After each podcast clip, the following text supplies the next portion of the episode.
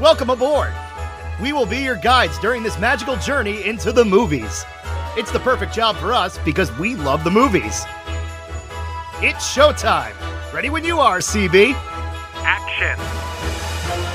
Welcome to Monoreel Radio episode number 244. I'm Sean. And I'm Jackie. And we are here this week to discuss Cars. This is a film that you would have thought we would have done it a while ago, but it's like it's weird because we try to line these things up with anniversaries, but it never really had a big anniversary for us to celebrate. So we were talking about it and we said, well, you know, summertime, you think road trip, you think Route 66 is, you know, that is like the road trip like capital of the world. Now is as good a time as any to talk about cars. Yes, especially coming off of our recent review of IndieWire's article, which ranked all of the Pixar films. And I think this was one of the most egregious ones because out of the 27 Pixar films, they put it at 20. And we were shocked. Flabbergasted. Because for me, this wasn't one that I grew up on. It came out in 2006. I was in college, but it was an instant favorite. I did not see this for many years.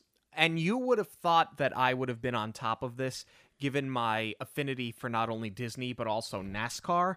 But I was 20 years old. I, I wasn't rushing out to the movie theaters to see the latest and greatest from Disney and Pixar. So I don't think I saw this film for the first time. Was it with me? It was and I'm trying to remember if it was in preparation of our first trip to Disney World. Might have been in prep for our trip to Disneyland. No, I had seen I have had to have seen Cars before then. I definitely saw it before then. I think that yeah, we were no, because we were married at that point. That was 2018 when we did Disneyland. I think I watched this in preparation of our 2011 trip. Not that there was really any cars other than Lightning McQueen being at uh, Lights, Motors, Action. I think that we were just catching up with Disney films, and it came up that this is one that I had missed, and you were shocked to learn that I had never seen this film.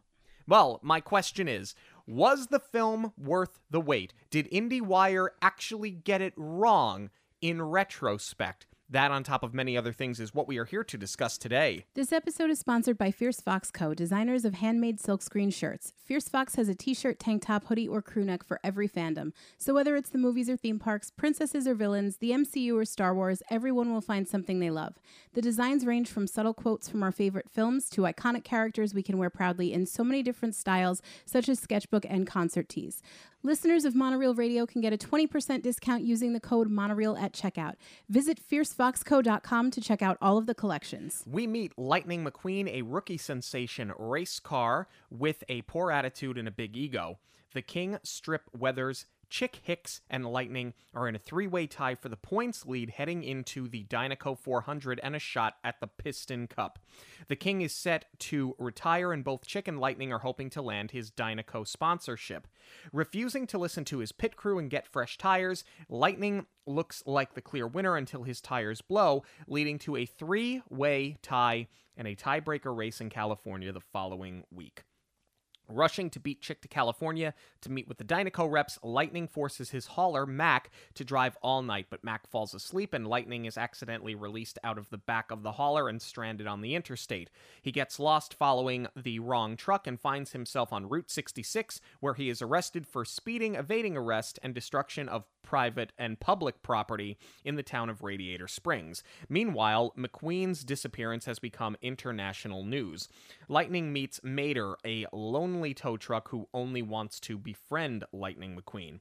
Lightning is brought to traffic court where Judge Doc Hudson is ready to let him go as he doesn't want a race car in their town. However, Sally, the town attorney, rallies him to sentence McQueen to community service and help him fix the road that he destroyed.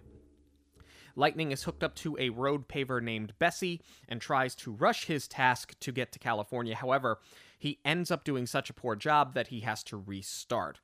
Doc challenges Lightning to a race and offers to free him if he can beat him, and Lightning's ego again costs him the race and he goes back to paving.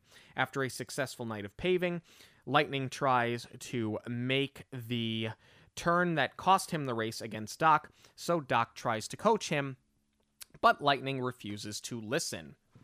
As the road improves, the cars of Radiator Springs also spruce up their homes and businesses. That night, Mater takes Lightning tractor tipping, and Lightning talks about Mater with Sally, who invites him to stay at the uh, Cozy Cone Motel. The next day, Lightning discovers Doc's garage where he finds three piston cups. When Lightning realizes that he is the Hudson Hornet, he asks Doc for help, but Doc refuses to give him another chance. He and Sally go for a drive where she tells him that she left LA for the peace and quiet of Radiator Springs. We also learn that the construction of the interstate eliminated traffic during uh, or driving through Radiator Springs, leaving the town desolate and depressed. After tractor tipping gone bad, the tractors storm the town, and when Lightning sets off to retrieve one, he sees Doc out for a drive practicing his dormant racing skills. We learn that Doc had a wreck in 1954, but the sponsors moved on to the next car, so he left the racing world. Doc and Lightning argue about telling the truth and caring for others, so Lightning finishes paving the road overnight and leaves without saying goodbye, or so they thought. Lightning instead gets a full makeover and supports the struggling businesses in town and helps repair the neon lights, restoring Radiator Springs to its heyday. The media arrives after tracking Lightning down and he learns that Chick has made an impression on Dinoco and that he needs to get to California right away. We also learn that Doc made the call to the media as a way of sending Lightning away. We get to California where we start the tiebreaker race, but Lightning is struggling. That's when Radiator Springs arrives in droves with Doc as his chi- uh, crew chief back in his Hudson Hornet glory. He's got all of his decals on him. Lightning is about to win the race. But Chick wrecks the king because he refuses to finish behind him again.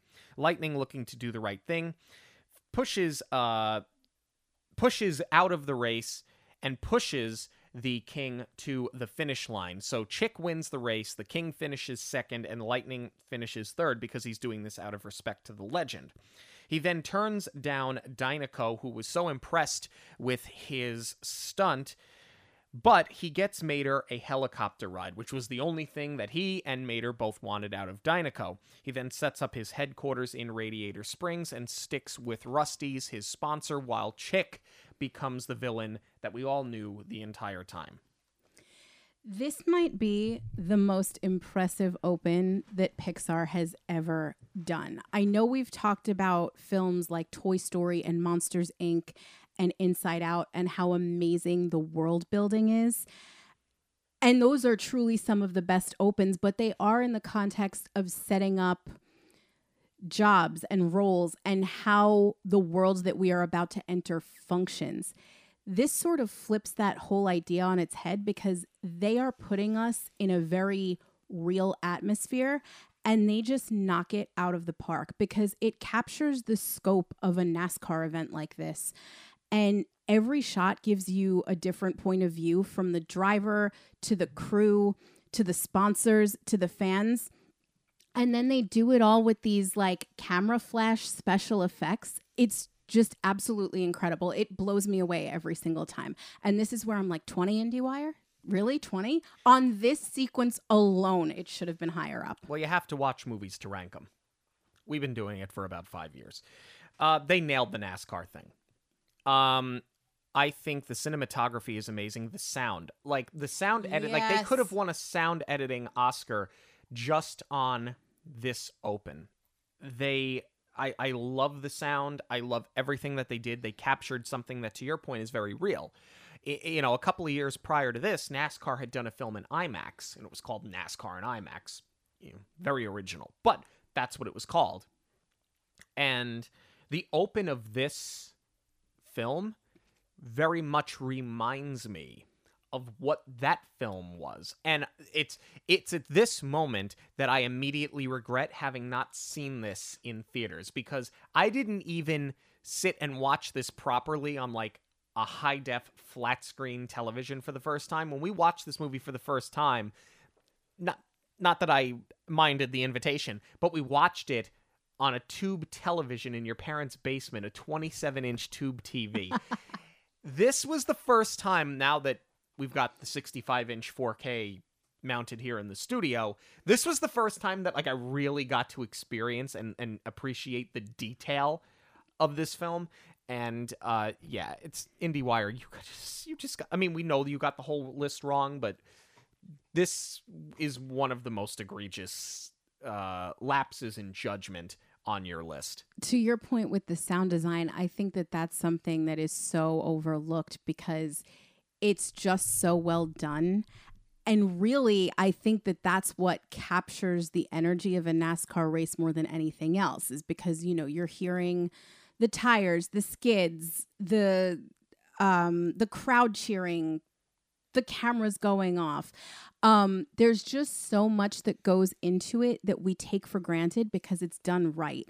If something was off, you would notice it because it's so jarring and it's just perfect. In particular, the crash sequence, too. Yeah. I love how they take all of the music away um, and they just let it play dry. There's no score until lightning makes the jump, but they really just allow everything to happen and allow us to hear it and also feel it.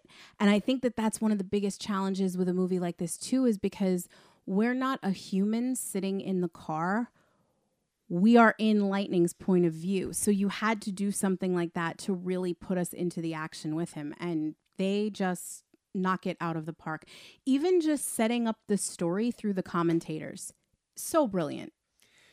Yeah, it, it gets me very excited for the Daytona night race next month. Sure. I'm, I'm very you you can watch on TV or you'll watch something else and I'm going to very much enjoy. I've worked enough races where I, I don't need to watch. I'm good. All right. Well, I'm going to enjoy myself. I'm going to have a blast. Um, let's talk about Lightning though. There are slight imperfections with this film. Um because on the surface, spoiler, I want to give it a perfect score because it is so damn close. But there's just something off, right? He's too dislikable from the start. Yep. Bingo. The problem is like let's let's talk about another racing film which I showed you for the first time right before we watched Daytona, Days of Thunder with um Michael Rooker. Michael Rooker, Tom Cruise, Nicole Kidman. You know, it's an 80s race movie, so it's uh, you know, it's over the top, it's cheesy. But it's, Top Gun on wheels. but that's kind of what it's supposed to be. Right. But at the but ultimately when you have Tom Cruise in this film, he's arrogant and he thinks he knows better and he's stubborn. But there's at no point in the film that you ever look at him and go, I don't really like you very much. There's something about him that is still endearing. With Lightning McQueen, the ego's okay, but everything past that, you just dislike. Other than his will for winning, he doesn't like his sponsors, he doesn't like his fans. It almost seems like he doesn't even really like to race, he just likes to be famous. That's the big difference between this film and Days of Thunder. And I think that if there's any failure here, this is the biggest failure of the movie. I think you hit it spot on because that's definitely something that I bump on throughout the movie is how vocal he is and how much he complains about everything. And I get that you're setting us up for that great character arc that he's going to have, but there is a point where you lose your audience altogether just because he's so unlikable. And I will call it out when we get to that point. But with all that being said, I think it was so smart to start us at this stage of Lightning's career where he's already had a little bit of, of, success and he's had enough under his belt to give him that ego, which is going to be his biz- his biggest obstacle. But as much as he becomes unlikable, I prefer this to a story of he's been chasing this dream and then once he gets to the top, he realized not everything is all it was cracked up to be and that it's lonely at the top. Like he is going to experience a little bit of that. But I like that we didn't see like the full climb. I think it was great to just put us in here, especially for the sake of kicking it off with a piston cup race. Right. And I think that it's something in professional sports that people have come to expect. You you know that's why they call it the sophomore slump, right? You, you get overzealous rookies that overperform in their rookie year, and sometimes they think that they're as good as they are, and they taper off in the second year. Some recover, some don't. So I think it's incredibly relatable in terms of a sports film. It's a very relatable concept, but you just had to give us a reason to root for him and I should not be 75% of the way through the movie until I start rooting for our main character. And that's sort of that they, they plant the seed way too early and they're a little too heavy handed with his overall demeanor being incredibly off putting. Agreed. But what I love, and I've said this about Pixar, and they've kind of gotten away from this because instead of just making, I mean, look, you you expect Pixar to have a social commentary sometimes. Not every movie needs to do that, except now they do. They don't always have to. What I liked about early Pixar was that they would pepper in that adult humor. I've talked about it a lot, that Shrek ish humor, where the adults find it very funny and the kids don't really get it. It's going over their heads. Like the Headlight Twins. Oh my gosh. When they run up to Lightning McQueen and flash their headlights, we all as adults, we all know what that's what that's implying. And it's it's very funny, it's well placed. Kids don't get it. They just think that these are his admirers. It's absolutely hilarious. I had forgotten about that until our most recent viewings. Um, but it still slaps. It's still really funny. They actually did have another joke in there that uh, that was similar, but they did sort of back out of it. Um, so after the race, after um, he after lightning has to do his uh rusty's appearance Yeah. he's got to go well they they call the race a three-way tie and now they set up that he's got to get to LA and Mac is going to drive him there and this is the first instance where he becomes very unlikable because Mac is tired they've been driving for over a day already and lightning pushes him forward he doesn't want to make him stop he just wants to go straight through be the first one there so he can schmooze Dinoco um these driving shots are absolutely stunning. We talked about how great it was in Bolt when they were doing the road trip across America, and Disney did it. They did an amazing job with the computer animation, but I mean, this is Pixar here, right? So you're expecting more, and gosh, do they deliver on it? Um, but anyway, where we get that joke, um, I was thinking about it, and instead of this business with Mac getting tired and then Lightning falling asleep on him, and then Lightning sort of gets dumped off on the side because Mac is uh he's he's drowsy on the road. Right. Um and point being they should have pulled over. I was like, why didn't they go to Mac does point out a rest stop where he wants to pull over for the night. And I was Right. like, why didn't they have them get separated there?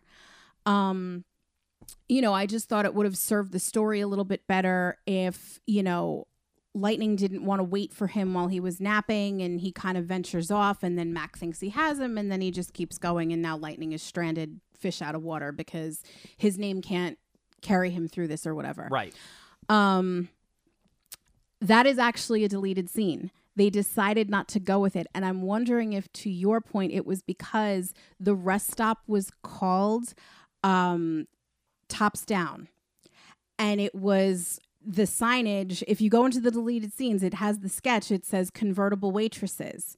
So they really did give you a very very adult joke and i i'm wondering if that's why they pulled back and they leaned into this narrative of mac falling asleep on the road instead because they thought maybe it was going too far I think joke wise and story wise, it just would have been so much better if they left it like that. But I feel validated because I had the same idea.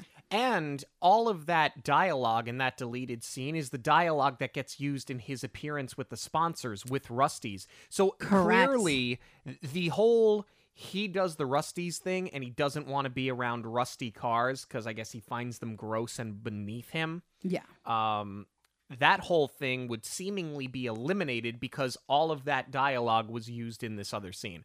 Um, yeah, I think they could have gotten away with it.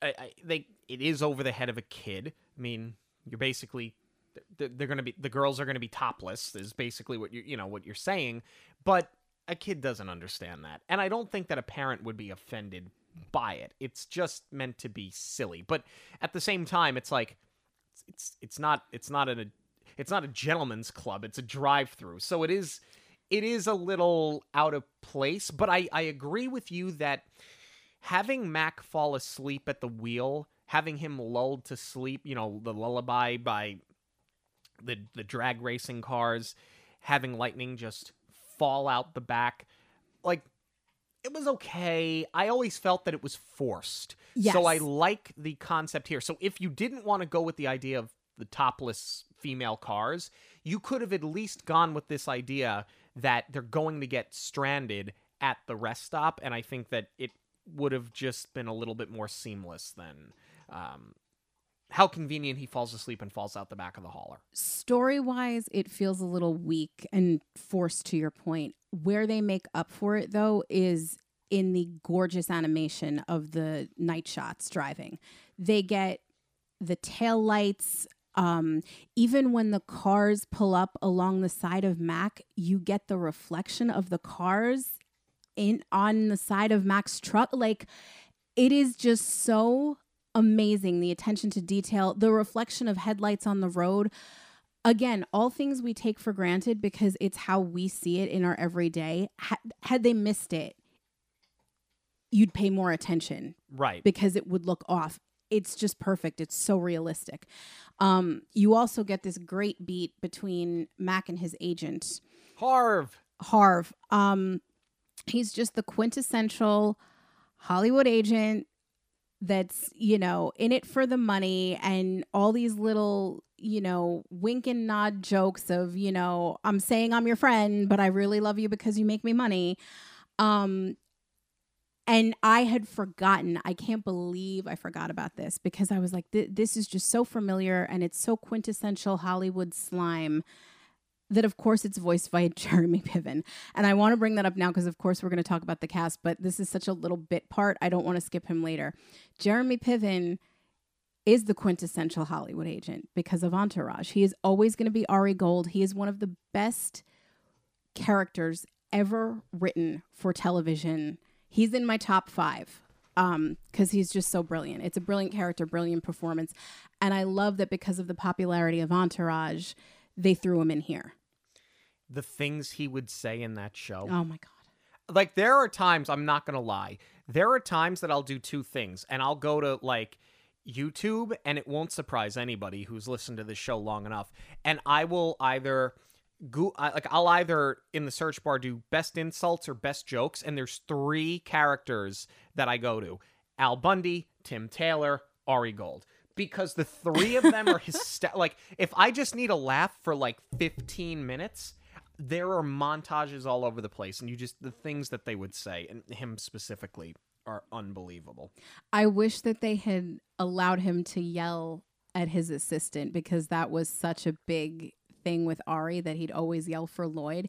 And because they got Larry the Cable Guy a get her done, I wish they would have given him like a more classic line. But still, so happy with this cameo. yeah um and now we get him chased into radiator springs and the sheriff is backfiring because he's an old car and he doesn't drive very fast anymore and lightning thinks he's being shot at pixar would never put that No. joke in No. a film and ever again but it doesn't mean it's not funny it it really doesn't um everything that gets you set up in radiator springs the, i think the humor in general from that moment on is spectacular um when you have um Fillmore is sitting there talking about on the third blink that light's longer, and he just goes, "The '60s weren't good to you, were they?" like th- this whole thing, the the the humor still lands. And Radiator Springs is just absolutely stunning. I mean, you get a better look at it during the day, but even at night, um, it's just absolutely incredible. And they not only captured the essence of a location, they captured an era. It's it's amazing. A bygone era. Yeah. Um, and they do later on. I don't want to jump too far ahead, but later on, they kind of talk about how it's a bygone era for a reason, and not on, not always for the right reasons. But we'll get to that later on. Um, I love Traffic Court. I love that Lightning has to go to Traffic Court the next day, and in comes Sally, a Porsche, who is not obviously one of these things is not like the other, right? She certainly is not by any stretch of the imagination. It's such a great intro for her, not only because it establishes her affinity for the town, but the the case of a uh, confused identity, so to speak. And again, does not do anything to make Lightning McQueen at all likable. Where he's just like, he's immediately he sees her, he's got a thing for her, and then he starts talking down to her because he thinks she is his attorney that his sponsors, who by the way he dislikes, sent for him to get him out of trouble. Yes. And you buy that watching this because leading into this, you see the news montage. So we know that everybody in Lightning's world does know that he's missing. And you get these really great cameos. Uh, like they got Jay Leno to voice Jay Limo doing um, a night show saying that Lightning's gone missing. Uh, you get the likeness of Arnold Schwarzenegger posing as the governor of California, saying that he's missing, um, you know, which does completely track because he's Lightning is trying to make his way out to LA. So it's a really great misdirect because we would believe that Sally has been sent because everybody's out looking for him now. Right. And it's so brilliant that she gets the whole town to rally around her to have him repave the road. And it's it kind of leads you to wonder like i mean i know doc wants him gone. This is the first thing you're like doc wants him gone because he's a race car but you just think it's because he doesn't want a flashy race car that's going to cause trouble in town. You just assume that he's going to think oh it's a drag racer. It's fast and the furious right? Like i don't want that around. Um though it would seem odd that uh, doc would have just allowed that the town to be destroyed with no repercussion it pays off later on but in the moment it doesn't make a lot of sense Exactly. I like this scene for Sally's character that she's rallying everyone, but I feel like Doc should have been the one to give out the punishment. Like I realize that they're trying to set up his aversion to racing, but you're absolutely right. It feels weird that he's not making Lightning pay for this. it's easy to have him want to really punish Lightning because he has such an adverse relationship with the world of stock car racing. Though at the same time, um, I think it serves his character better that he just wants him to go away because it pays off big time later on. Where it also sort of doesn't make sense is not is that the sheriff is not administering the punishment either because I get that this is a small town and people are doing like multiple roles but the doc is a doctor or a mechanic. He's fixing the cars. He's also the judge in this town. So now it kind of seems like he's judge jury and executioner right? Like why does he have that much control here? Yeah, well, obviously he's got his footprint in the town going back to 1954, so I, I can buy it, but uh, but I see your point. Uh, you also get another great line here from Mater where he says, "You you owe me thirty two thousand dollars in legal fees." uh, like this film, it's just got peppered in very good comedy, very funny humor throughout, and I'm not gonna say it too much more because then it's just gonna get repetitive. But I have to wonder if that was scripted or if that was Larry the Cable Guy going off the cuff. I would think they have a bunch of lines that were improved by him. Um, I don't know if it was that one in particular, but I'm sure they got some really good stuff that made it in if they just, you know, sort of let him go. Um, but it's smart though to have that humor to balance it out because in these next couple of beats where we see lightning start to fix the road this is what i was talking about where we lose him completely as he becomes absolutely unlikable. It's just too much complaining. I wish that they had pared that back a little bit.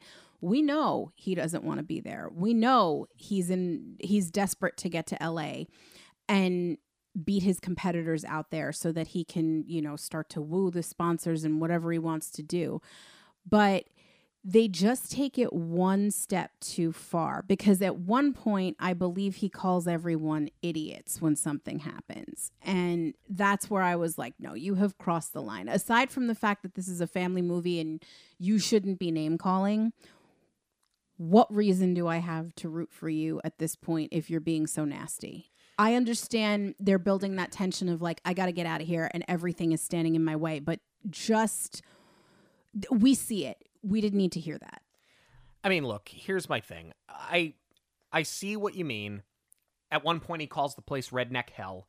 Um all of this serves to make him dislikable. I don't particularly care that it's in a family film because in a Marvel movie, you have the main characters that are supposed to be the heroes that, you know, six year olds have their action figures, and you have Captain America talking about Thanos in Endgame and goes, let's go get that son of a bitch. He's not wrong because you want to go after Thanos for all the horrific things that he's done to the galaxy, but in terms of harsh language and put downs and insults, um, I I give it more of a pass that it's a family film because believe me, parents are taking their kids to see films that have far worse language. It to me it's more like you didn't need to do anything else to make him dislikable. And the thing is, the film is so well written in general that it feels like you didn't know how to give him a character arc, so you forced one out of nothing. That's the thing when you have dialogue like this. And that to me is the more egregious action than having somebody call somebody else an idiot in a Pixar film. Yeah, I mean, I'm not trying to sound like the language police here. I'm not offended by the language. I just feel like it wasn't necessary, so it was uncalled for.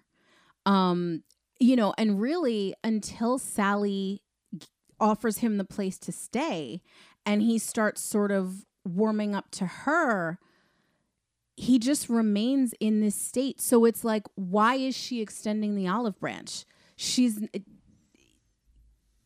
It, it, seems a little unmotivated because he's given her no reason to do that.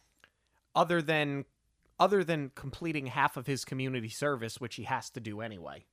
Right. Like, had he done the whole road by this point, or if, if he was almost done, then it would make more sense. But this is after the point where he's rushed through it he did a really poor job and then they made him do it over.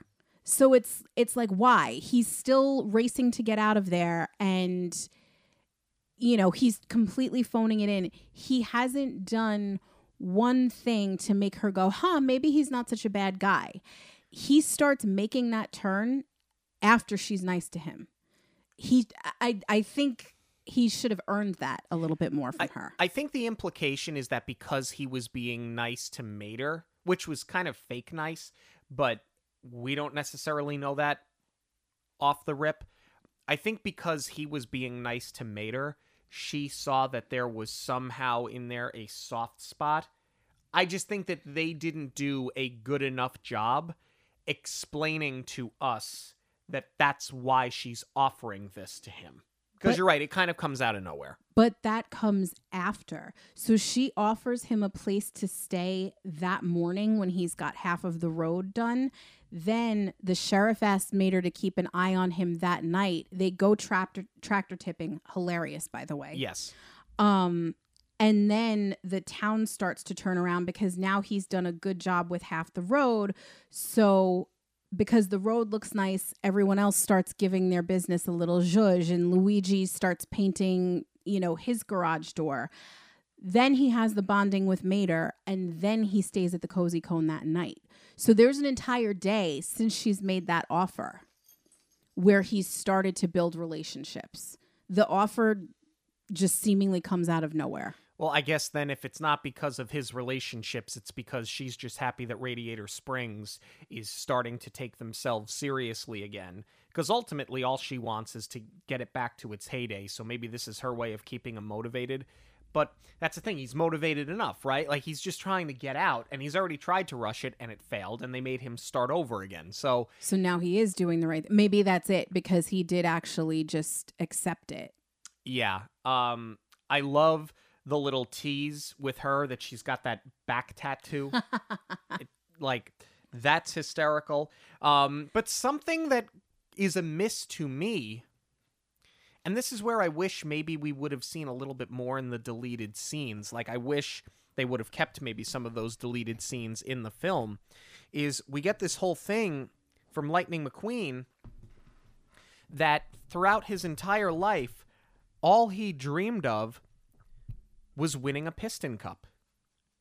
But he doesn't seem like he cares enough. He seems like he cares about winning a piston cup, but when the king goes to speak to him after the three-way tiebreaker, he doesn't pay attention to a damn thing he says because he's dr- daydreaming about Dinoco. He's daydreaming about taking the king's sponsor. Right. Um, he doesn't care about his own sponsors. He doesn't. ca- Again, I'm rehashing everything we talked about before, but it seems like you dreamed this your whole life, but at the same time, it seems like it kind of came out of nowhere. Again, something that Days of Thunder does very well. Um, Tom Cruise's character in that film was not an NASCAR driver. He was running indies right. and he was very successful. His ego got him kicked off his team because he won so much that he was egotistical and he didn't want to listen to anybody. So he tried his hand at NASCAR because he knew that that's where there was money. That was something he hadn't conquered yet, right? So, like, in that case, it makes sense. You've dominated at every other level, and now you're taking on something that you're like, well, if I did it there, I can do it here. If this was your dream the entire time, you'd think that you would have taken the time to listen to the king because you would respect who he is and what he's meant for your sport. So I feel like this storyline kind of just comes out of nowhere and I I just don't believe it. That's the problem. I don't find his his conduct, his behavior and his general demeanor and disposition towards everything related to racing other than winning leads me to believe that he never really cared about any of this. Right. And this is where I feel like a little bit of backstory would have gone a long way. They do a great job with the character arc, but to your point, it would have been nice to learn where this love of racing came from, or even if it's a love of racing, or if it's just, you know, did you have nothing better to do? Because they mentioned so many times, well, I'm a race car. I don't have rear view mirrors. I don't have headlights. I don't need them. So, you know, I mean, I realize for the context of this world, we we don't really need to go that deep as far as like you know who were your parents and and Right. you know how were you made but just as far as the context of getting into racing we needed a little bit of that because they do sort of hint at it earlier when he has the conversation with harv and harv is like you know let me know who you want to invite to the piston cup um you know and, and uh lightning is silent. And harv covers it up with oh i know you have so many friends. You can't even narrow it down to 10 of them. Lightning has no friends. Why? Is it because you've always been so focused on racing and you have time for nothing else? And that is part of the arc because he learns to care about these people eventually and what it means to ask for help and lean on other people. And that's all great but we don't know how he got here to begin with Yeah, as far as being a loner Correct. Instead, what you get is Mater telling Lightning that he made a good choice in choosing his best friend. i love this little scene It's great. It's great for Mater. See, this is the thing. Like, I almost feel like this film almost serves Mater better than it serves Lightning. Yeah, and we have seen archetypes of this type of character before where you know it's just a simple life and they find joy in the simple things, but I love moments like this where you know it's it's broken down to how deeply they feel. And I just love that line of I knew I made a good choice and a best friend. The whole thing is great. I mean, the cow tipping and or the tractor tipping rather, it's very funny. I love the chase from Frank. Um, but yeah, Mater is where it's at. And then, you know, you get this whole great sequence where he shows Lightning that he can drive backwards because he's got the rear view mirrors. Um, and it's just like so obvious that a scene like this would inspire a ride like Mater's Junkyard Jamboree. Yeah. And the thing is, like, you think as the viewer, okay, Lightning's letting his guard down. And then, not a minute Yep. later, does he have this conversation with Sally where she goes, Did you mean what you said to Mater? And he was like, Yeah, sure. So it's like, I, I just don't understand why, at this point, even at this point in the movie, why Sally doesn't see through it, why they made a conscious choice to not start to turn lightning in the other direction. Like, you don't need to send the message home any further. So, why you've kept him in this stagnant state? And when in a moment where we should start to fall in love with our lead, we still can. It's not that we don't, it's that we can't. I don't understand why, for a film that is so well done, for a film that is so well written, for a film that is so well rounded, for a film that is so well directed, that this is still not coming to a resolution this far into the runtime. I'm so glad you brought this up because this is the scene that I bump on the most. I mean, animation wise, again, it's stunning. He, you know, the cozy cone, we see it all lit up at night, and Sally's all proud that it's newly refurbished. Um, we knew that he was making an empty promise to Mater about the helicopter ride Right. because he's he wants to, you know, bust out of there and he's never going to see these people again.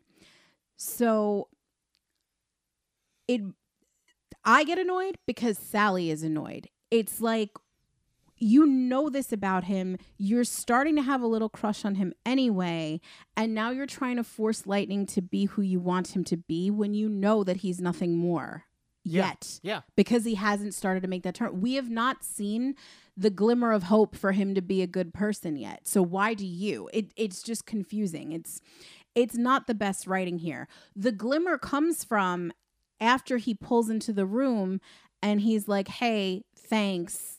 This is nice. It's newly refurbished, right?" And he remembers that. Yeah. But I, I feel like it's just too little, too late at that point. I completely agree. I, I completely agree with you. And then the next morning, she wants to go for a ride with him. Yeah. because she sees greatness in him. I don't I, I this I don't get. It's completely unmotivated, but it's stunning.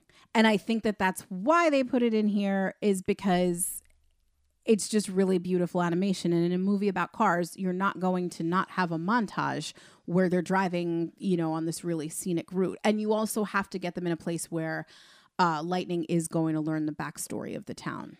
Well, this is the thing. This this whole scene exists, and it is a great scene, and it's a great scene for Sally. The whole scene, the whole point of it is not even that we learn her backstory; it's that we learn what we all know is that the grass isn't always greener on the other side. She left the world that he's trying so desperately to get into because it's not a world that is all that appealing at the end of the day Right.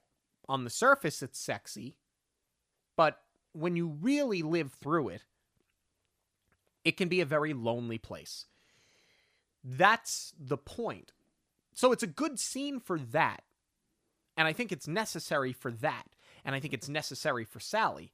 But to your point, Sally should have such a dislike for this car that she should not even want to entertain. The minute that sh- that he says sure should be the minute that she goes, "You know what? Uh, you're you're not welcome here at the Cozy Cone." Because she's too smart to not see that he's a BS artist. Right.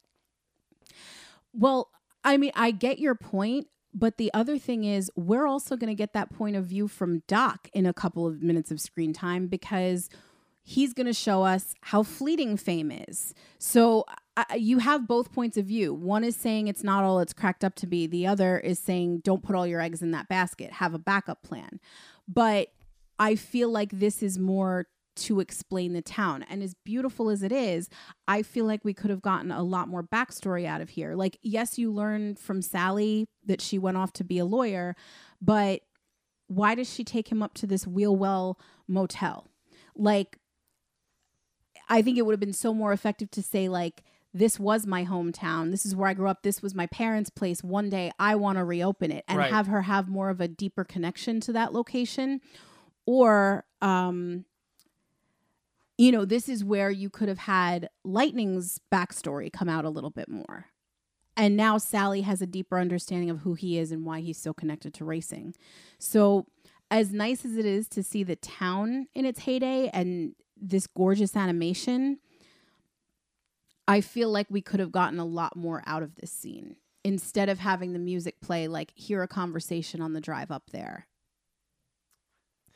Um, I kind of think that if she would have had a history in and around Radiator Springs, I think it would have um, watered down the message that this place that seemingly nobody wants to be in is the place that she chose to go to. Now, if they would have given us more of Lightning's backstory, maybe he came from a place just like Radiator Springs and he dreamed of the big city and the fame and the fortune. Maybe he was a failed race car. Maybe he was he wasn't somebody that was popular and he got made fun of for wanting to be a race car. Maybe he was too small to be a race car. You know, like there's there's so many ways that you could have played it so that he could have had such a negative view towards this town because it struck a chord with him that he never was able to shake because it's a part of his character as opposed to just being in redneck hell with a bunch of morons as he calls them or idiots whatever it was. Um, th- th- that i that i agree with you. I, I think that there's an opportunity to build on that idea. Um, but i think if you would have given sally um, i think if you would have given her a history there it, it wouldn't have really served the idea that someone would have left la to go there you get what i'm saying like You're right. I think that is fair to say that it would have watered her arc down a little bit. However, you are also sort of introducing this theme of there's no place like home. And that's why all of these other cars who have businesses here, even though they are struggling, they're all in this together and they're leaning on each other and they're still hoping that their situation will improve. So if Sally didn't have roots there, it, there is still sort of a disconnect of why she would want to stay when the town is struggling so much. That's never really established why any of them are staying. I mean, yes, because they have each other, but and maybe that's where I'm looking at this too realistically. It's like when do you when do you call it? Because a lot of those businesses did. Well, that's the thing. I don't think you're looking into it too much because some of them have said if we can't turn this around, we're going to have to move. So you've already established that that there is realism here in that you may not be able to keep the town afloat. The town's already disappeared, literally disappeared off the map. Right. Um, no, so I, I think that you're right. You know, you, you hardly get any business coming through the town.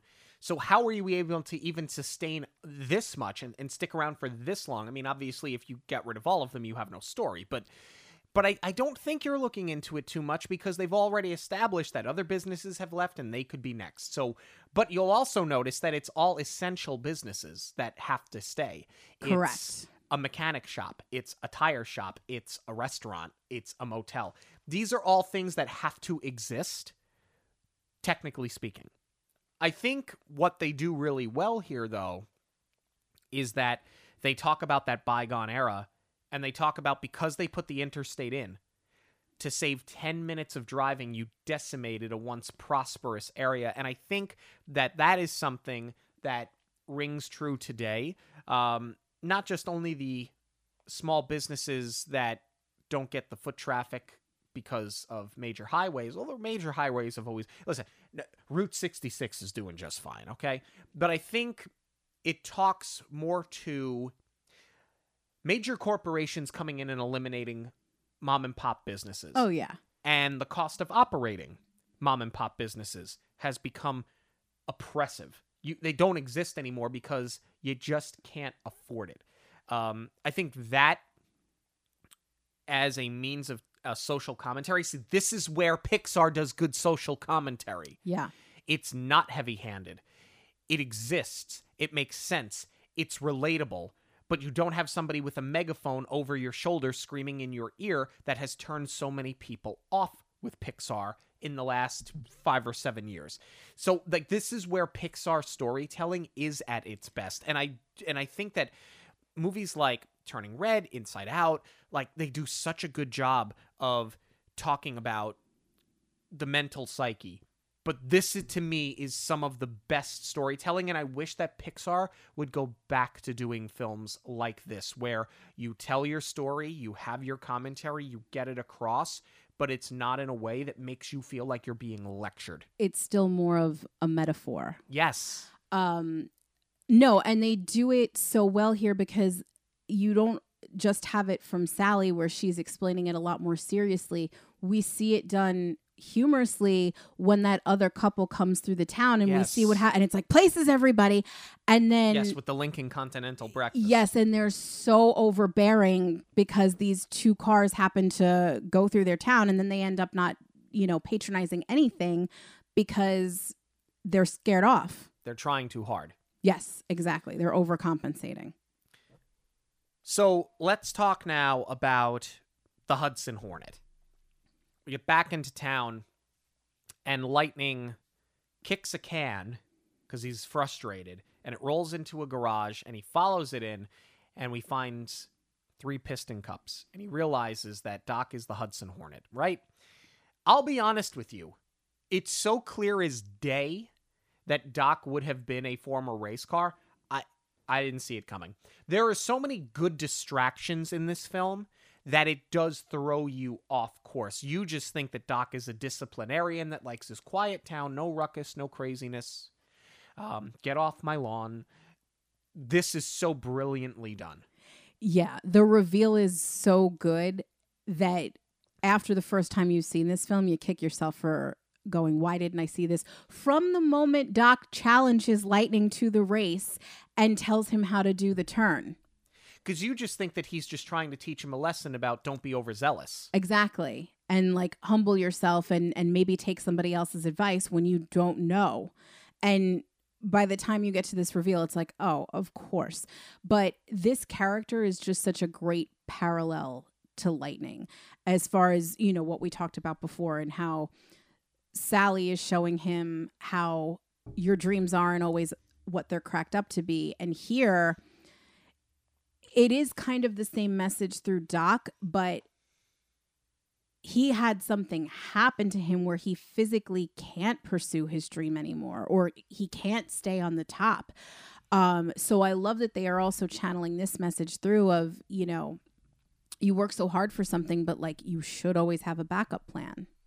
It's really well done. Um, that Doc reached the pinnacle of his of his profession, the exact thing that Lightning wants, and it's just remember you you want these sponsors so bad, but the minute somebody else comes along, you're replaceable. And it, I mean, it's totally right. I mean, it's it's so right. Um, I think that it's a good metaphor for life. I mean, it's cynical, but it's you know, and it's meant to be um, because you have two extremes. Lightning has an extreme, Doc has an extreme. Sally is sort of the glue in the middle, right? She's she's not an she's not an extremist, you know, in in that way. Um, uh, really, I mean, she's the most well-rounded character in the movie if you think about it. Um, but I, I the reveal is great. I think that the conflict with Doc, the internal conflict, is great. As it plays out later, especially when he calls the media, just wants Lightning out of the town. I think that he sends it home. I think that it does a great job fleshing out why he hates the race industry so much. And you are gifted.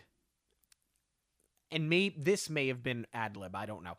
You are gifted with what might be the funniest line in any Pixar film when Lightning comes out and tells everybody that there are three piston cups and Mater goes, he did what in his cup? It's I it's the funniest line that has ever been penned to a Pixar script. I'll die on the hill. and the delivery is absolutely spectacular. Um no, I agree with you and I I feel like this was also an important scene because this is where Pixar was just such a smart acquisition for Disney because it is sort of the antithesis of Disney in that regard because Disney has always preached, you know, dream big and you know, obviously that that's something that we can trace back to Walt, but even in films like Pinocchio, you have When You Wish Upon a Star and Cinderella and A Dream is a Wish Your Heart Makes. And you know, the Disney Renaissance did start to break down those ideas a little bit. And especially the later Disney films, they've gotten into more of, you know, you have to take responsibility and take everything into your own hands. But Pixar was doing that before Disney Yeah. got there. And they're giving you this dose of reality about what comes with having big dreams through Doc's character. Um, and I love that we get to see, aside from the piston cup joke, I love that we physically see these piston cups strewn all over the place, collecting dust. One's holding pens. Um, it's just such a great visual, and it's what lightning needed to be slapped with in that moment. I'm glad that you bring this up. Let me ask you a question before we move on here. Um, I've noticed, and I'm it's kind of just coming to me now, that I talk about the way Disney or the way that Pixar used to tell their stories, the way that they used to have their metaphors, the way that they used to do this, that, and the next, and how I miss that old school storytelling out of Pixar. Um, I've, I'm only realizing now that they got away from all of that the minute that Disney bought them. And I'm wondering Huh. I'm wondering if that's where you've lost a lot of this creative because you'll notice now this is where anything that's successful from Pixar, we have to franchise it. Everything's got to have a sequel. Now, Toy Story had a sequel before Disney bought it, and I think Cars had their first sequel before Disney bought it. But, like, you'll notice that we're not getting a ton of original stories out of Pixar. You get some. You get it. You know, you get a, a a Turning Red. You have an Inside Out, which oh, guess what? They're making a sequel out of it. I I'm I'm wondering if the creative once Disney got them was we want to tell these stories. We can't tell these stories under the guise of Disney animation. But Pixar's already doing it. So we're just going to do it with Pixar. But what I think Disney creative doesn't always understand is that, as I've pointed out for the final time, Pixar did it a certain way that was very approachable, and you don't feel like you're being lectured or punished or made to feel a certain way. Pixar does a really good job of just having the light bulb come on for you and go, huh, you, you know what, you're right. See, when, when you don't see it coming, and you don't feel like you're being lectured, you tend to open yourself up a little bit more because you're not as defensive. I'm wondering if if there has to be a reason why the creative and the storytelling everything at Pixar changed after Disney bought them. I- I'm I'm just realizing this now. Wow. I don't think that you're wrong. Um no, that's a really good point because it was one thing when it was Disney Presents in association with Pixar. And I'd have to go back and watch the documentary again. I mean, we all know that Pixar started doing Listerine commercials, obviously.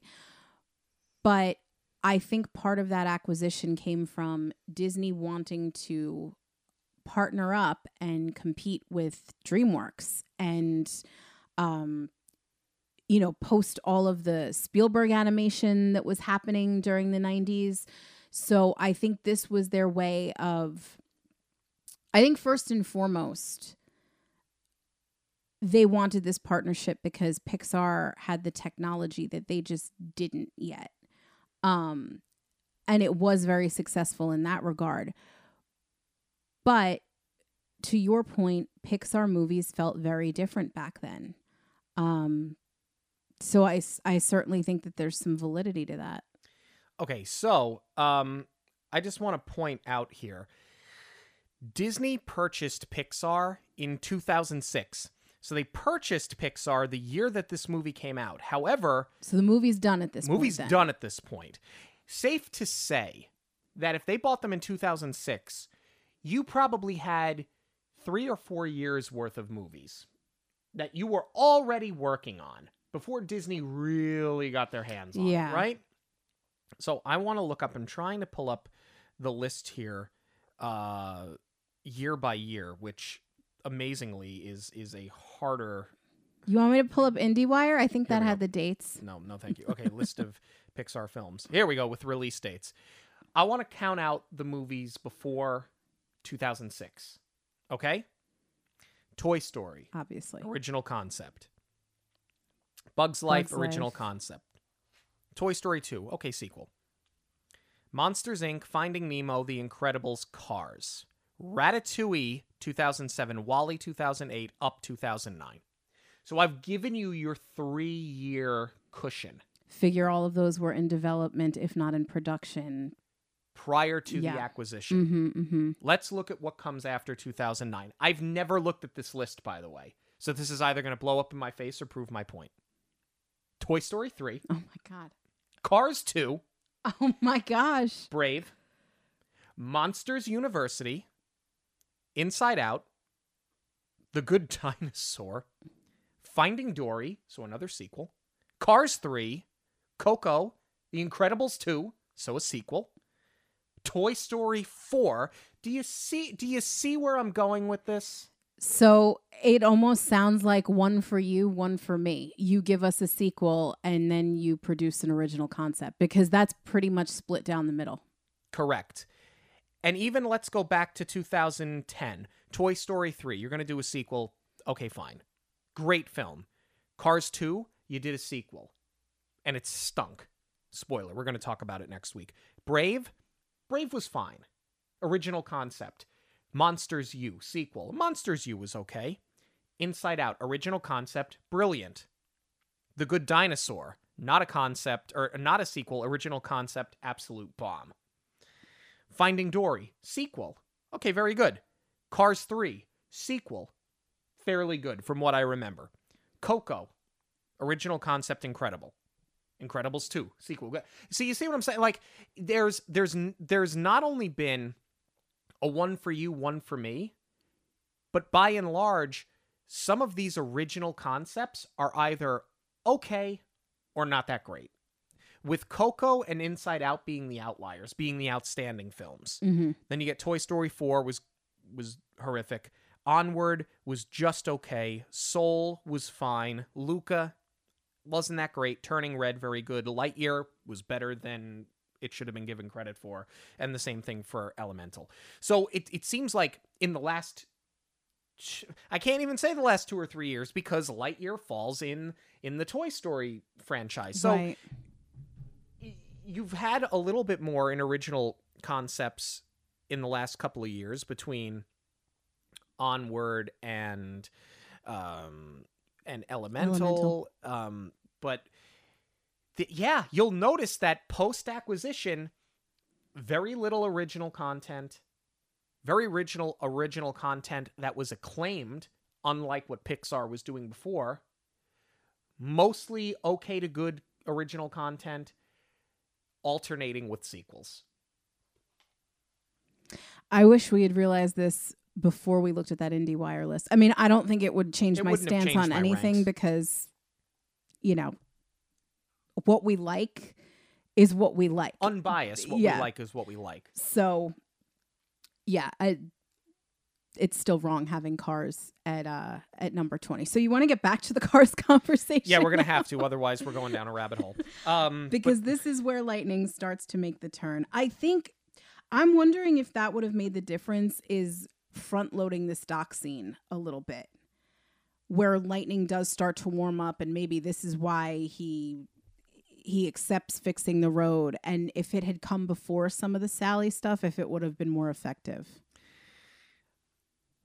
I don't know.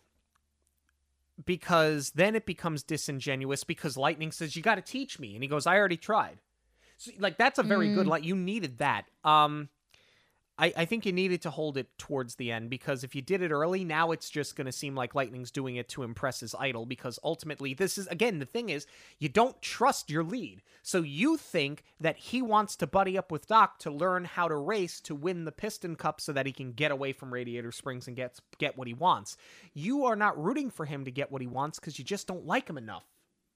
Until now. Now is where we start to make the turn because the road is finished and everybody thinks that he leaves, but he doesn't. He stays another day, puts everything off as far as Dinoco off another Yeah. day to support all of these businesses. And in turn, they've had life breathed into them now. So now they want to go the extra mile. They all fix their neon. And again, IndieWire, number 20, this scene with the neon glow is absolutely stunning. This is why you have an entire Cars land. Which- Because somebody recognized how absolutely beautiful it is and said, gee, wouldn't it be cool to stand in the middle of this? And they recreated it perfectly.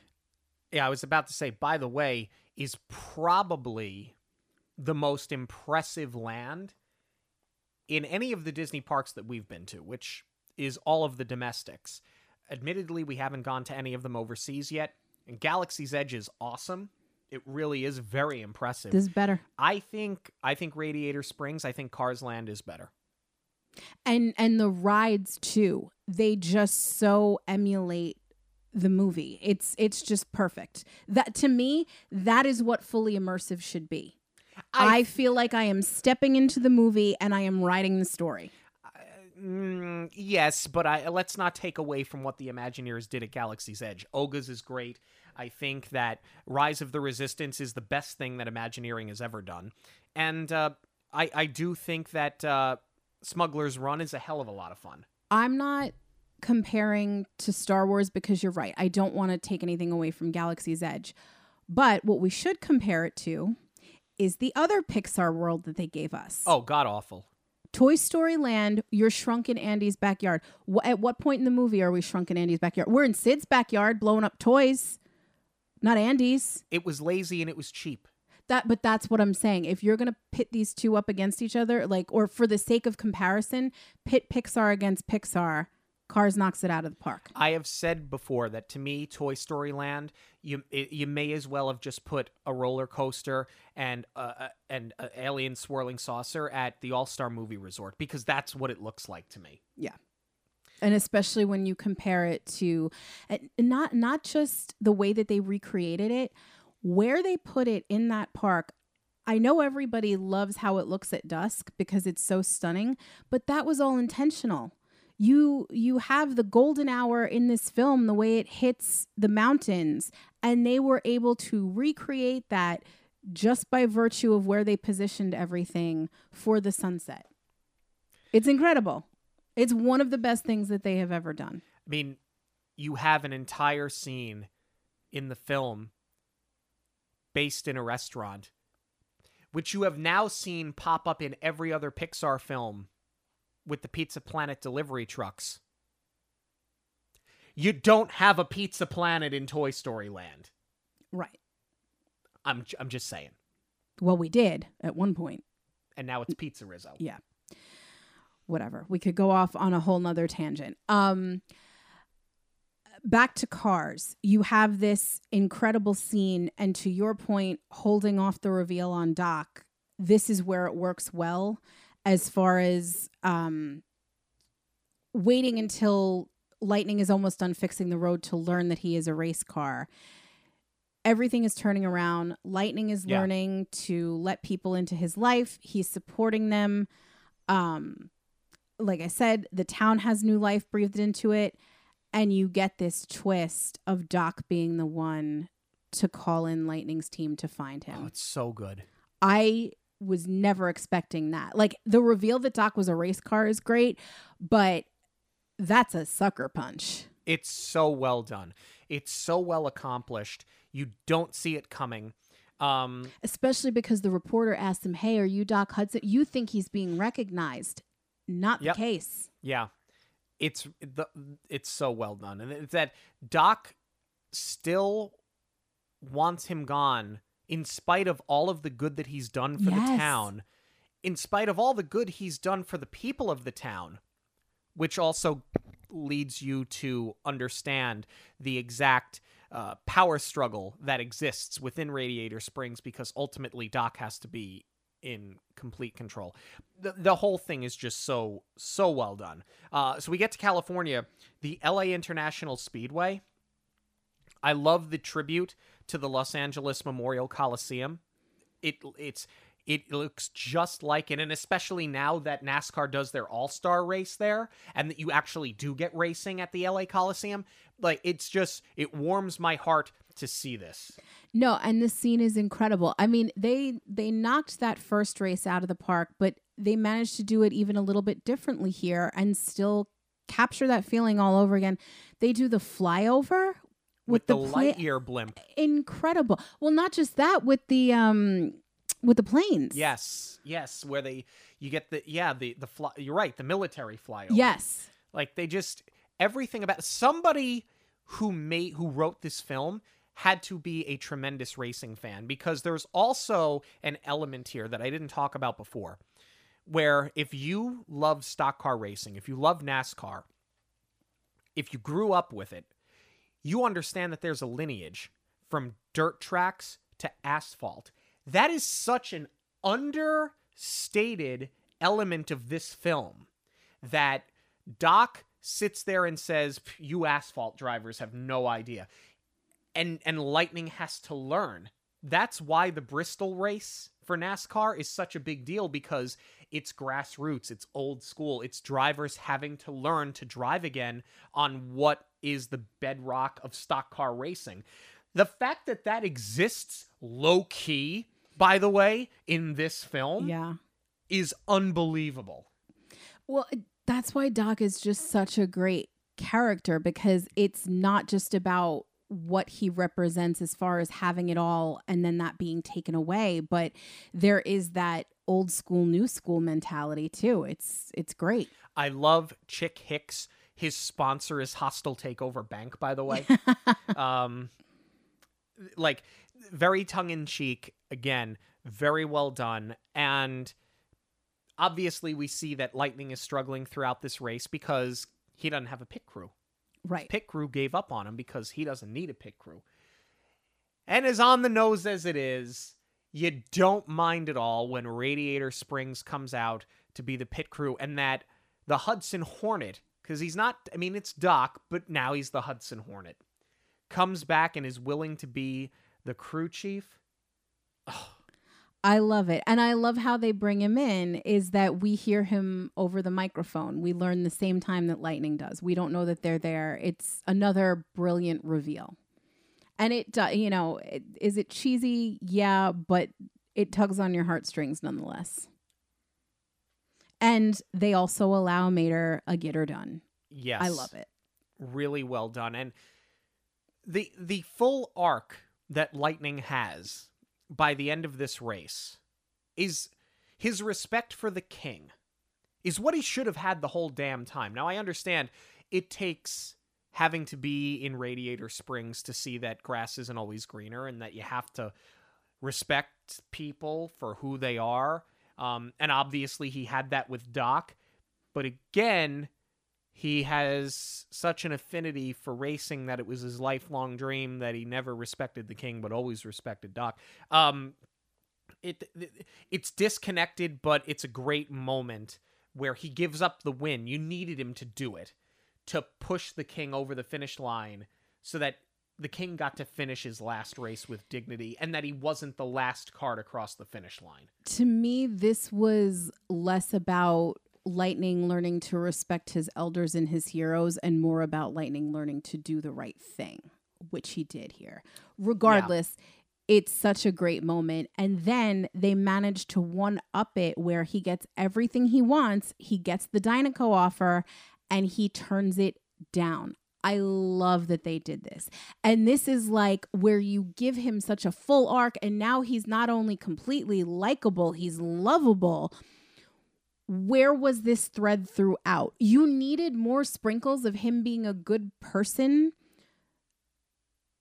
that now obviously he's he's learned all of these things but this is a huge gesture you needed hints of him being good to make this make sense it still lands very hard but it's kind of like wow you're turning everything away now Yeah, I don't know if it says more about them or about us because he is so he's lovable by the end of the movie and he's everything that you wanted him to be and you don't find him to be disingenuous. You will legitimately love Lightning McQueen by the end of this movie. But it doesn't change the fact that they should have been working towards this earlier because I think it just doesn't it it does a disservice to not only the story but the rest of the characters other than Doc that he's not softening and that they're just giving him another chance and we're going to give him another chance and we know there's good in there. And if if you want the takeaway to be that there's good in everybody that's nice. It's not always accurate but it's nice um but that th- this is just not the way to go about it because unfortunately the more you did that the more you kind of felt like he's just continuing to pull one over on people that or cars in this case that I guess just don't know any better. right That's that's the bigger issue more than anything else. Um, do you have any other notes to add before we move on to our cast? no All right, let's go with our lead, Lightning McQueen, played by Owen Wilson. ka-chow Ka-chow! Wow. Um, I, I, I listen. A joke, joking aside, I love Owen Wilson. Uh, he hit that stride in like the early two thousands, where this guy just couldn't miss. Whether it was this, whether it was Wedding, Wedding Crashers, I mean, I mean, everything this guy touched turned to gold. Um, I'm glad to see that he's back with Disney, that he's in Haunted Mansion. I've always liked him. Um, I'm, I'm, I'm really glad to see that he still is continuing with Disney. If he's not a Disney legend yet, I think certainly uh, in the next couple of years he's going to earn his place as a Disney legend. Um, but he's so good. This is the thing about Owen Wilson. As far as like you know, as as far as a dislikable, I almost called him a bad word. As far as a dislikable character goes, he knocks it out of the park. As far as a character that you would take a bullet for at the end of the movie, he pulls it off. Like he, everything about Lightning McQueen that works works because of him. Yes, because he was able to strike that balance of Lightning being very smarmy and egotistical and then very genuine by the end of it. And that all comes through in the performance. Um, what's really funny is that, you know, before they had to stop doing press for Haunted Mansion, when they had some of the cast over at the Haunted Mansion in Disneyland, um, Owen Wilson uh, said in an interview that uh, people are very surprised to see him and find out that he is not, in fact, just a giant race car. So it's funny that kids are coming to this realization, and now, um, you know, like the way that you you associate Josh Gad with Olaf, and you you know Josh Gad's face on its own, or Idina Menzel, you as a Disney fan will recognize her other than Elsa. He's starting to get this recognition from the kids, which I think is very funny. I also want to talk about before we move on just the design of this character too. Um I love how they did this. Um and I I love even more. I was a big Lights Motors action fan from Yes. its inception. I thought it was such a great behind the scenes peek, but when they added lightning to it, to give the kids something to latch onto. I thought that was so brilliant. But I loved seeing him come to life in three dimensions that way and getting to see and really appreciate the design of the character. Yes, that's how you retrofit IP into a otherwise flawless uh, performance or show or ride. What a concept. Uh, Paul Newman, the late Paul Newman, plays Doc Hudson. Um, I mean, I love Paul Newman. He's Reggie Dunlop. He's Cool Hand Luke. You know, he is a legend. Um, this was, I believe, his last voice acting role. He passed away, I think, two or three years after uh, this film came out. But um, he's he's so good, and he really does an incredible job of carrying the weight of the film, carrying the mystery of the film. I think that this is the kind of actor that you need in that role because he carries so much of the intrigue and you need to like him but he also but you also need to not be able to trust him just everything that they did he was the absolute perfect casting in this film Yeah, such a well written character. The arc is incredible and it's topped off by an amazing performance. Um, my only critique really is just that I wish that he would have administered the punishment in the beginning and stuck to it without Sally having to nudge him. Um, but that's not a knock on the actor at all. Um, it's it's one minor thing that I can overlook. let's talk about Sally, voiced by Bonnie Hunt. Um, I love the story that they gave her. Um, I think Bonnie Hunt did a great job with the character. The only issue with the character being, as you pointed out before, she seems like she's a little too quick to trust Lightning McQueen, who's done nothing to show that he is trustworthy whatsoever. Right. Um and again, I bump on the part where she gets annoyed at him just because he's not yet what she wants him to be. Um but as far as having that driving force to better yourself, she is a great anchor for him. Um and again, I love the perform. I mean, I love Bonnie Hunt. Um Jumanji is still one of my favorites. Um so I was happy to see her in this. Mater, voiced by Larry the Cable Guy. Again, you're talking about 2006.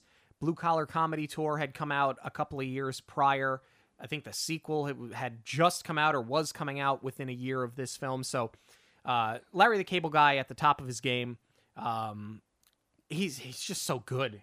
You know, like I know his style of comedy is not for everybody, but he as a persona is for everybody. I love Larry the Cable Guy. Yeah, this was just some incredible casting. And I love that it doesn't seem like they asked him to tone down anything for this performance. It was just, you're hiring Larry the Cable Guy, you're getting what you get, and they just let him go for it.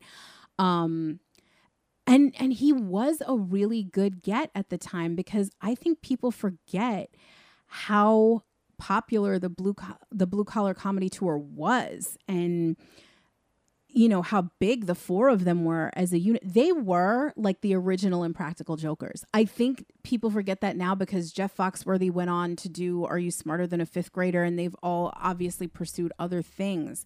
But for that time it was impractical joker levels of fandom. Yeah, if i had to compare it to something. sort of lost to time. yeah. But really, Larry the Cable, or I should say Mater, is just leading the charge of this rich cast of characters, which we've not talked about enough. We've talked about how amazing Radiator Springs is, but we've not, what makes it so amazing, other than the animation itself, is the personas that they gave every one of these business owners. And this is to me where the the heart and humor come from the most. Tony Shalhoub plays Luigi.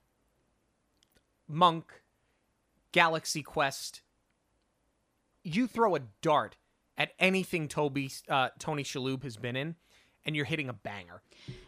yeah, we didn't nearly talk about Luigi enough and what a role he plays because the tires are the first thing that Lightning has done when he decides to give everybody a little bit of business.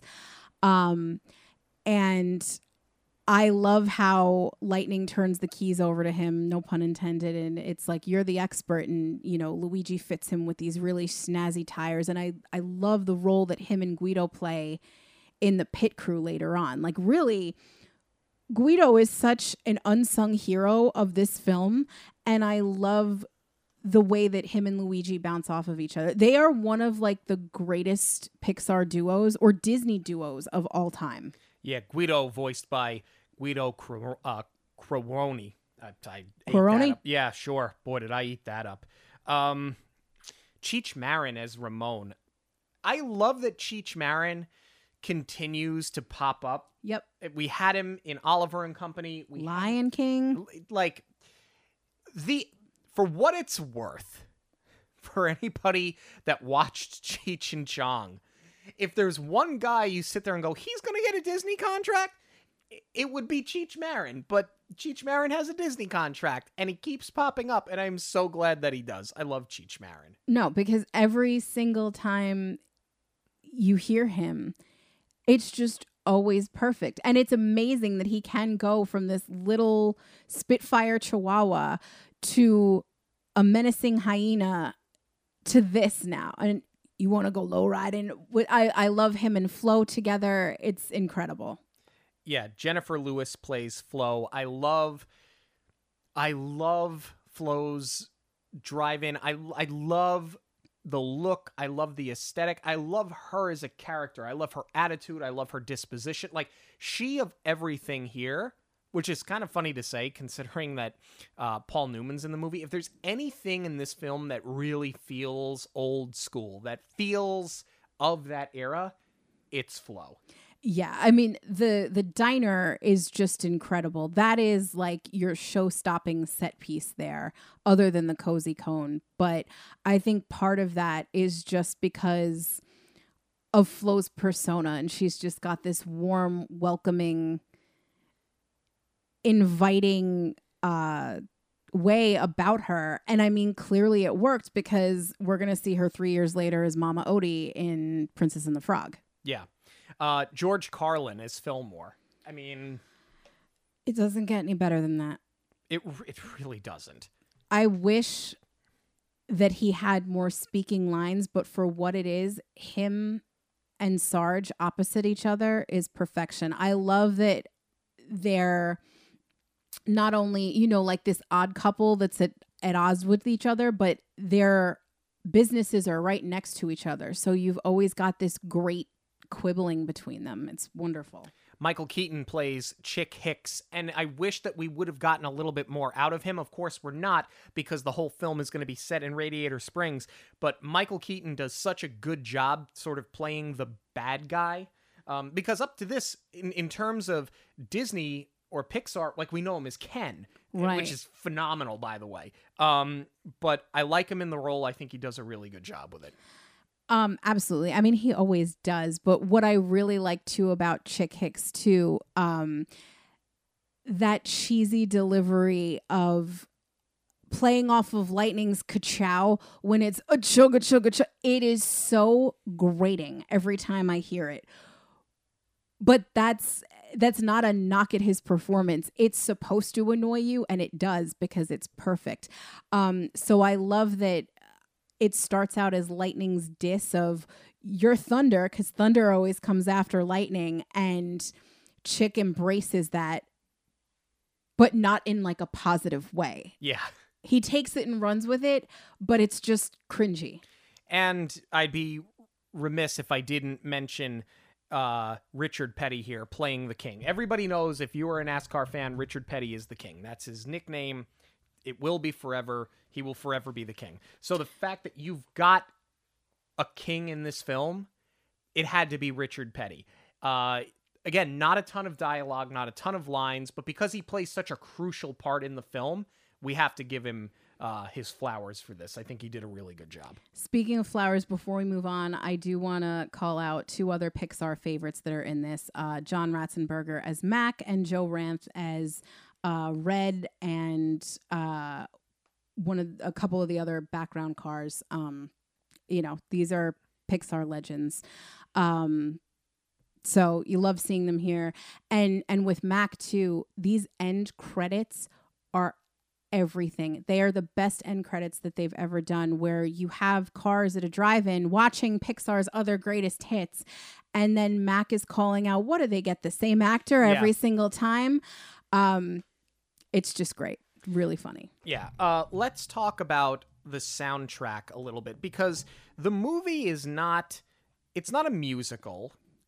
That would be uncalled for. You you don't have um you don't have these uh cars jumping out into random song, but there were just a few bangers that came off of this soundtrack that went on to be major radio hits that we kind of be remiss for not discussing them. Well, I think that they're so necessary here because, you know, I talked about this before. It's a Cars movie. You know, you're going to see them drive. You're going to do a couple of montages. So the music is very, very important. The score is great in and of itself, but I love that they they managed to do the soundtrack and have songs where you hear lyrics, not just music and they wove it in so perfectly. Like I can't imagine this film without these hits. Right, and Randy Newman uh, composed and performed a lot of the music, mostly the score more than anything else. But let's just, I'm, I'm only going to mention a couple of songs here, starting with Real Gone by Sheryl Crow. It's a um, great open. It's a great open. I love Sheryl Crow. You've seen her. Uh, she's one I've always wanted to see, but I think that this was a great great means of opening. It played off of the idea of that opening race scene so well. I mean, absolutely flawless. Yeah, to me, it's reminiscent of like when they got Faith Hill to sing the Monday Night Football Open. Um, I think it just works so well here, but it is perfectly balanced. Like they they bring it out just in time so they can let all of those all of that great sound design come through uh, in the crash sequence. But um, it just works in harmony with that open so perfectly. Yeah, and Life is a Highway, Rascal Flatts. it's a cover. Um, but obviously this became the biggest commercial hit off of the soundtrack. I was going to say I think this is one of those rare instances where the cover is better than the original and certainly more memorable. It took me some time to warm up to the idea because it took me it took me a few years to even warm up to Rascal Flatts. Admittedly, I was not their biggest fan for a considerable amount of time, but after having seen them in concert because I was there for the opener actually. Luke Bryan was opening when he was an up and comer, and that's who I was there to see. But I stuck around for Rascal Flatts. Um, after seeing them and how much they really did care about their fans, what they put into the performance, I like them. Am I going to tell you I love them? I'll probably never love them, but definitely my stance softened on them, and I will go so far as to agree with you. I think that this is one of the rare instances where the cover was better than the original. And they really cared about it too. Like I yeah. remember when they were brought out on the promo circuit for this film, they seemed to really embrace it. Well, they were mega stars at the time. Yeah. Right? So having them behind it certainly helped. Our Town, written by Randy Newman, sung by James Taylor, by the way. Uh, really, it's a heart, it's a beautiful and heartbreaking scene at the same time. Yeah. Um, I feel like the song is a little bit on the nose, but it hits you like when she loved me hits you. It does. Uh, Route 66, covered by John Mayer. Um, lo- love or hate John Mayer, and and there seems to be no in between. yeah. You are on one side of the fence or the other. Don't ask the Swifties. Um, this was a good cover. I, I like I like the I believe we do hear both versions of Route 66 on the soundtrack. Um, but I love his cover. Where they put it in the film makes a lot of sense, and I think that he was the right person to have recorded. Yeah, not only am I Team Taylor, but I've just never really been a fan of John Mayer. I just I hate saying it. It's like Dave Matthews. I just don't get the hype, but here I see it because he sounds great for this. I like both Dave Matthews and John Mayer. Would I ever see them in concert? I probably would because they're such talented musicians that I think it would just be nice to see them. Um, am I ever going to go out and buy any any of the records? No. Like I don't. That's weird. I'll go. Well, that's the thing, right? I won't spend twelve ninety nine on a CD we don't really do that anymore. Um, but I'll spend 75 to go see them in concert once. But I mean, it's an experience. I, I can at least appreciate uh, good musicians and and regardless of how you feel about him, it's it's hard to say that the guy isn't an outstanding guitar player. But whatever, I'm not I'm not putting my target on my back. The Swifties, you people are crazy. Um, all right, uh, final thoughts on Cars. I, I'll I'll I'll just go so I can get this out of the way because I don't have much to say that hasn't already been said. It's a near perfect movie. I'm not going to rehash all the reasons why it's not perfect. You've already listened to me say it over and over and over again. It's frustrating that it's not a perfect film. Um, I, I feel this this kind of makes me feel the way I feel when I think about Coco. When I think about a film that should be perfect and it's not. Um, this is very similar to me. It's not number 20. It's a minimum top 10. I might not give it top five, but I would put it in the top 10. Um, maybe on a good day, I put it in the top five, depending on my mood. But somewhere between five and 10 to me is where this ranks. It's near perfect. I absolutely love it. I think that the characters are great. I think the marketing is great. I think that the land they developed is great. I think the whole franchise, the idea of this is great. Not going to be my conversation I have with you next week, but um, everything about it, I love. It's near perfect. I wish it was. It's not. That's my biggest frustration when it comes to cars. Yeah, I couldn't agree more. It it physically hurts me to say it's not perfect because I want it to be so much, but the biggest issue with it, really the only issue with it is that you lose your main character. You can't have that. Your main character needs to hold you through the entire thing and Lightning just doesn't. He gets there in the end, but like I said, too little, too late. Um, if we're going off of animation alone, then it's perfect.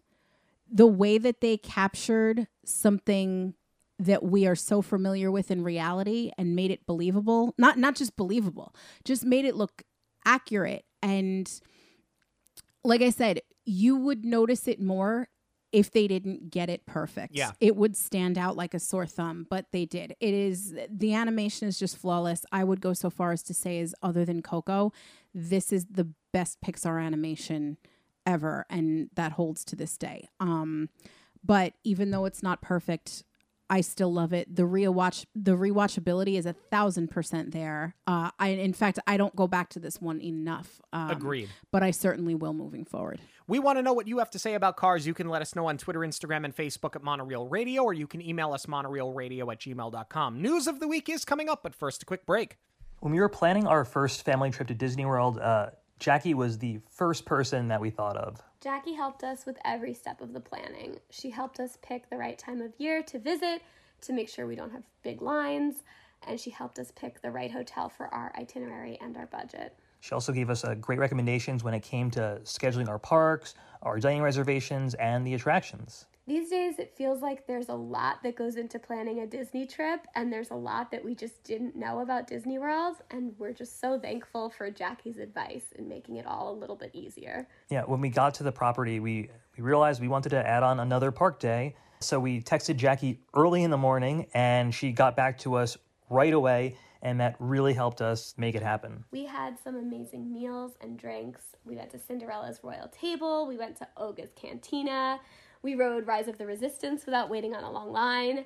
And on Jackie's recommendation, we saw the Epcot fireworks from the Skyliner. This was an unforgettable family trip to Disney World, and Jackie made it happen. Thank you, Jackie. So, if you are interested in completely free assistance planning your Disney vacation, you can get in touch with me through any of our social media outlets at Monoreel Radio on Facebook, Instagram, and Twitter, or you can email me directly at j.zolezzi, that's Z O L E Z Z I, at magicalvacationplanner.com. And you're going to want to because we have some big Disney foodie news coming up. Hi, this is Kelly from Karma and Kismet, your official Monoreel news sponsor, and I am very excited to throw it over to Sean and Jackie to talk all about the Disney news. But before I do that, I want to make sure that I share with you guys where you can check out all of my Disney inspired art at karmaandkismetdesigns.com. Listeners of the show get a 10% discount with the code Monoreel10 at checkout to see everything that Kelly has to offer. It's online at karmaandkismetdesigns.com. That's karma, the letter N, kismetdesigns.com.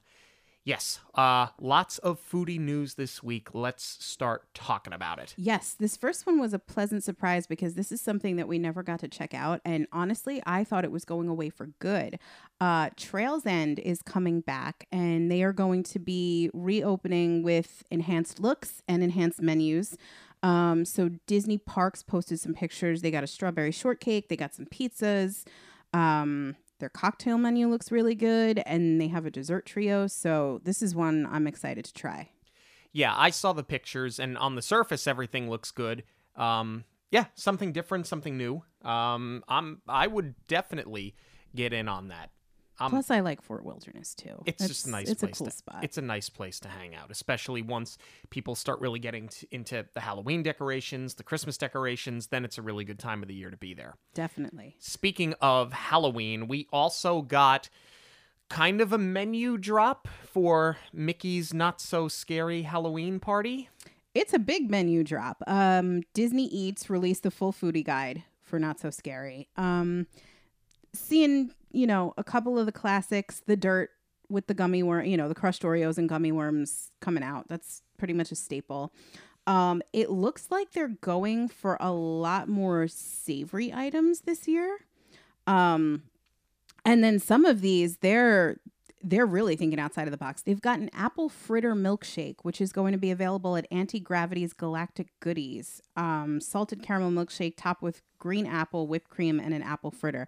That's different.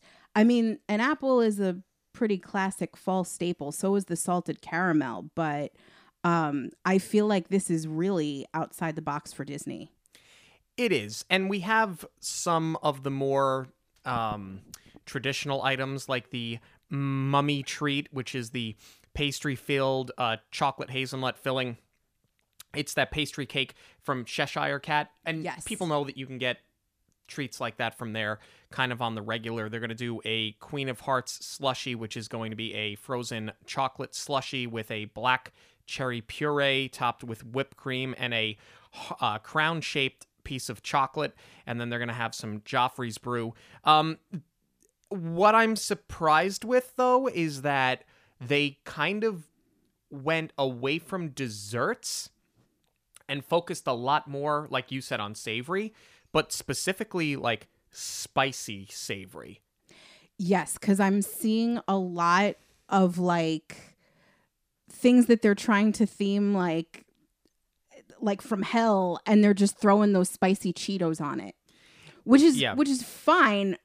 I don't know that I'm going to personally eat a cupcake with spicy Cheetos on it, but um I I like the direction that they're taking. It almost seems like they're trying to channel in some Epcot food and wine. Um, but I like the effort. the effort is there. I think for me personally, it's just gonna it's going to eliminate a big part of your audience because m- almost everything that they're doing that's savory is spicy when it comes to like an entree item. You've got at Cosmic Rays a terrifying twice spiced chicken sandwich, the snarling sub, which is a meatball s- sub with spicy marinara. Um, That I would try. I saw the picture of it. That looks really, really good. Yeah, Friar's Nook. They go into Pain and Panic, a Pain and Panic bratwurst, uh, sweet and spicy onion relish and sriracha mayo.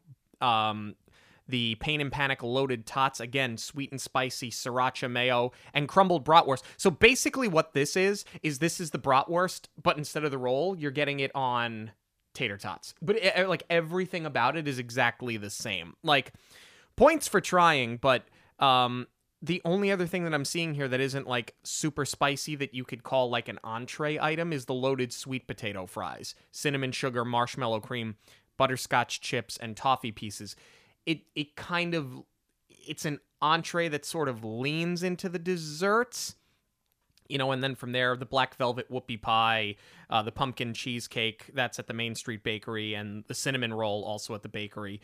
It, it's just I don't know. They, it, then you get into Pecos Bills. It's a Cajun burger. The bucket of bones is bone-in piggy wings with jalapenos. It. I feel like they had to do something here that you could gear towards Halloween that was an entree, not a dessert, that didn't have to have heat to it. That's my only thing. Yeah, I mean, we're not spicy people. We don't typically go for things like that. I mean, certain certain things I'll eat. Like I'll do certain Thai foods or um I don't mind a little heat, but these are a lot of things that I would normally steer away from. But what I do appreciate, like I said, is that they are trying to really change up the menu because I feel like Not So Scary did get a reputation for being very dessert heavy. Like even last year, we got the what was that candy corn thing that we ended up liking? That candy corn cake. It Yeah. was it was a piece Like of cake that looked like an. Mm-hmm. ear of corn. It was delicious. Yes. And it wasn't overly sweet. But I think that got so popular, that's probably why they're taking it in this other direction now of actually incorporating more flavors. And I think that they are trying to appeal to more adults because I think before last year, it just had the reputation of being very, you know, cake and cookie heavy. And, you know, the most that you would get was the thing of dirt that the kids like. Yeah, the dirt cup, which you've been getting at ground round since the 80s. Yeah. Or that, you know, your mom makes to bring to school for Halloween. Right. Um, but yeah, no, I I definitely appreciate the effort put put forth by uh, the Disney chefs. I think this is well done. I mean, when you compare this to the Toad Burger that they did for the 50th, which was just a cheeseburger with two olives for eyes and a and a, a pickle hanging out like a tongue, like yeah, Michelin star for this. Yeah. But I just th- basically what this is going to mean for me and I mean that was kind of just like a quick recap of what they had but like as you were talking like I flipped through everything there's literally not one entree item that they developed that isn't totally spicy. So it's going to end up being me getting like corn dog nuggets. Or Pinocchio's Village Haus. Or they have a great Caesar salad. yeah, and then getting the Snacking it up. getting the dessert options um, in between trick or treating. But we're interested in knowing what you have to say about the uh, food options that are being dropped this week, uh, whether they be the upgraded dining locations or the new menu items for Mickey's Not So Scary Halloween Party. You can let us know uh, your level of excitement on Twitter, Instagram, and Facebook at Monoreel Radio, or you can email us monoreelradio at gmail.com. Thank you all so much for joining us this and every week on Monoreel Radio. Don't forget to like, subscribe, and rate us on your podcast platform of choice. I just gave you all of that social media. We are also on TikTok and threads at Monoreel Radio, and for links to everything related to the show, it is going to be online at monoreelradio.com. For Jackie, I'm Sean. Have a magical week, everyone. On behalf of Monoreel Radio, we'd like to thank you for joining us. We'll see you at the movies, the stuff dreams are made of.